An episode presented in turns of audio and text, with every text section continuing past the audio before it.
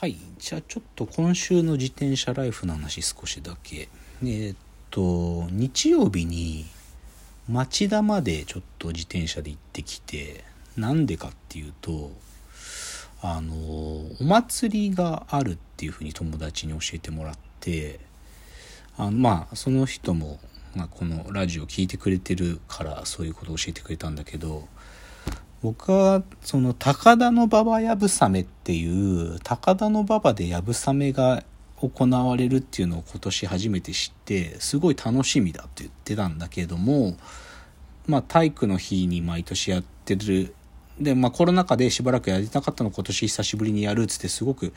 え都会で馬が見られるのと思ったのを楽しみにしてたんだけれども雨で中止になっちゃってて。でなんかいや町田でもやぶさめってやってるんだよっていうなんか教わってで町田の時代祭りだったかな。なんかそういうようなお祭りでそのやる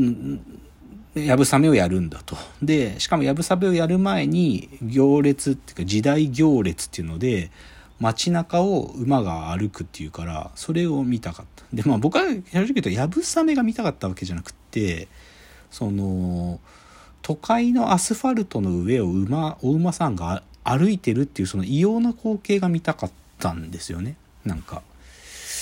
イギリスのエリザベス女王のなんか護衛の近衛兵みたいなのが馬乗って街中を警護してるっていう絵面とかよくあるんですけどあれに類するものが見たくてですね。それでちょっと町田まで行ってきてで見てきてですね。実際その時代行列の中で馬は2匹2頭でしたけどなんかやっぱりその歩いてる後ろファミリーマートの前とか松本清の前をお馬さんが歩いてるのを見るとなんかやっぱり異様な感じがして面白かったですよ。面白かった。やっぱりこの絵が見たかったんだなって写真撮ってきましたけど。でもね確か同じ日にね名古屋でもね似たようなその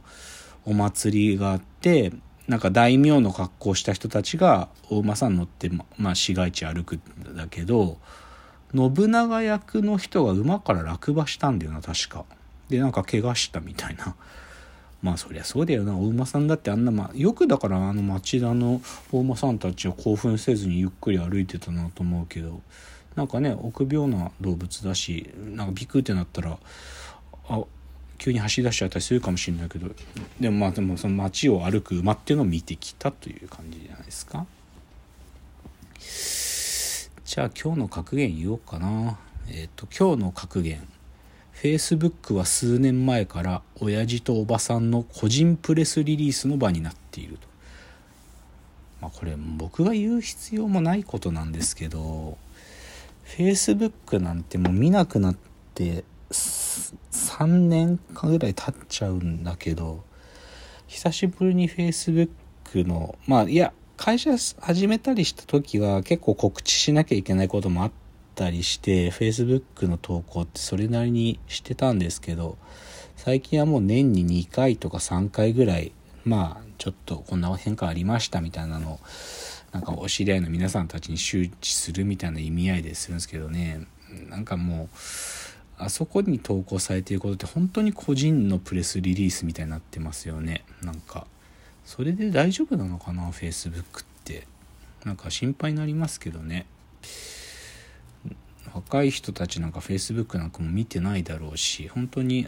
おじさんとおばさんたちがなんか投稿してる場になってて。まあいいまあいいんですけどね。っていうのがありましたというお話でじゃあコーナー参りましょう、えー、ロフトプラスワンへの道。えこのコーナーはサブカウリータシーサブカウ知識の低い株式会社私は社員に竹之内はサブカウ魂を注入しいつの日かロフトプラスワンでのイベントに呼ばれる存在にまで自分たちを高めていこうという意識向上コーナーです。じゃあ今日のテーマいきます。今日のテーマアンチリスキリングのすすめ。ブルータスにツッコミを入れる回。つんで。今日深瀬さんいないしなんかよた話うにゃうにゃ喋ろうと。でまあ別に特定のテーマがあるとかいう話じゃなくてなんかまあうにゃうにゃ喋れそうな話題が入ってるものをちょっと引っ張り出してきて喋るぞぐらいのテンションです。でまあうまいものがなんか、まあ、ブルータスって雑誌があったから、まあ、これちょっと見ながらうにゃうにゃ喋るかという感じなんですけど、ただまあ、でも僕、ブルータスについては少しこう、個人的な思い入れもあるんで、若干ブルータスについて言えば、てかまあ、ブルータスだけじゃなく、ブルータスをやってるマガジンハウス社ですよね、出版社。まあ、旧平凡出版ですけど、そこにはすごくリスペクトはありますよ、僕はやっぱりね。やっぱり、マガジンハウス社に名前が変わったのが、83年か。でも、その前から、例えば平凡パンチとかね、アンアンとかですよね。ポパイとか。で、80年にブルータスは創刊されてるわけで、そういうの、だから本当に雑誌、日本の雑誌カルチャーを牽引してきた会社ですからね。で、まあ、マガジンハウスに変わった後も、例えばターザンとかね、はい、フィットネス雑誌とか、ああいうものをずっとやってる会社で、まあ雑誌ってていう、まあメディアも死にたいではあるんだけど、でもまあ頑張ってるから、尊敬はあって、で、まあ、であの最近編集長がね変わったんですよねブルータス。最近っていうかまあ2年くらい前に。あの長くこう西田さんっていうね西田善太さんって方が2007年から2021年の12月まで確か仙台の編集長でで田島さんっていう田島明さんだったかな。って方に変わったんですよね。2022年の初めぐらいからだと思うんだけど。なんだけどあんまりこの何て言うのかなこの10年。なんかいい企画多くないですブルータス。僕は好きだし好きっていうか尊敬もあるから必ず最新号は目通しますけどいい企画は本当に年に1本出りゃいいかなと。まあブルータスは2週間に1回発売ですけどね月2回ですけどまあその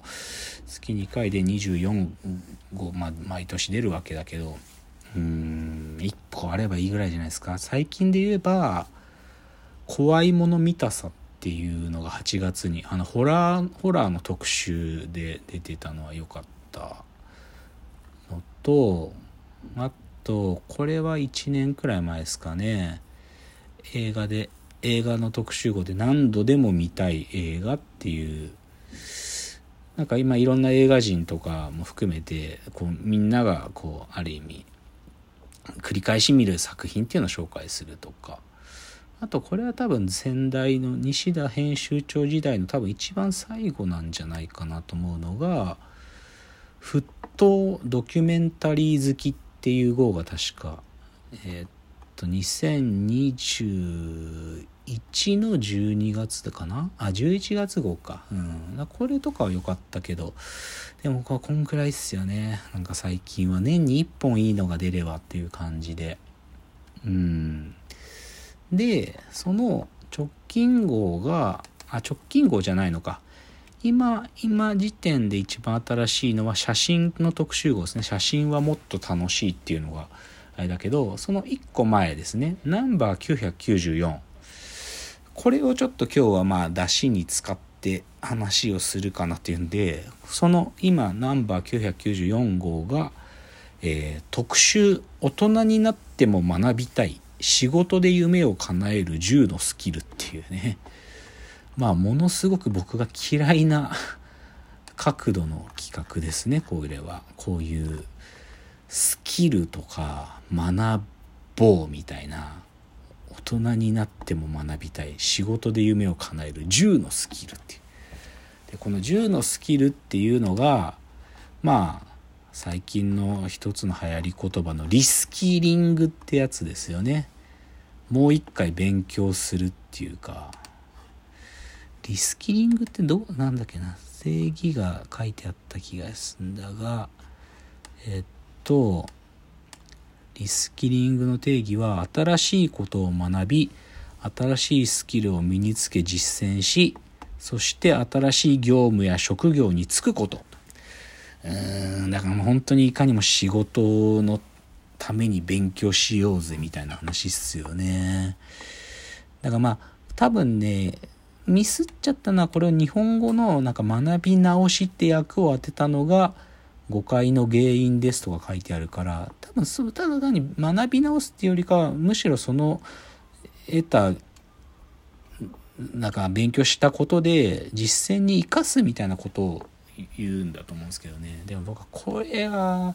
あんま好きな角度の話じゃないんですがでもまあそのリスキリングを10個10のスキルって言ってるからその10個の話が乗っかってっからまあ出しに使うのはいいだろうと。でまあ結論はすごく単純で僕はこういうスキルとか嫌いだからこういうの。リスキリングなんてもう芸が出ちゃうっていうかすごく嫌いな言い方だし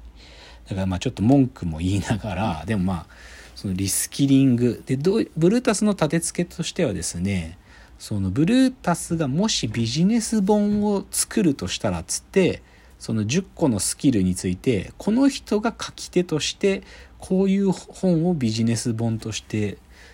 架空ですけどね。架空のビジネス本として作ってみちゃおうみたいな企画なんですよ。だから10人の人が10個のスキルについてのビジネス本を出したらっていう体になっているのでそれをちょっと舐めながらですねまあちょっと喋れそうな話題を喋ろうというのが今日です。じゃあまあ実際その10個のテーマ言うか。コミュニケーション術デザイン思考マネジメント論セールス、えー、外国語学習えー、地政学リスク、えーと、交渉術 AI、えー、ビジネス文書マーケティング、まあ、こんな感じですよこれをちょっと一個ずつちょっと言っていきましょうというのが次のチャプターです。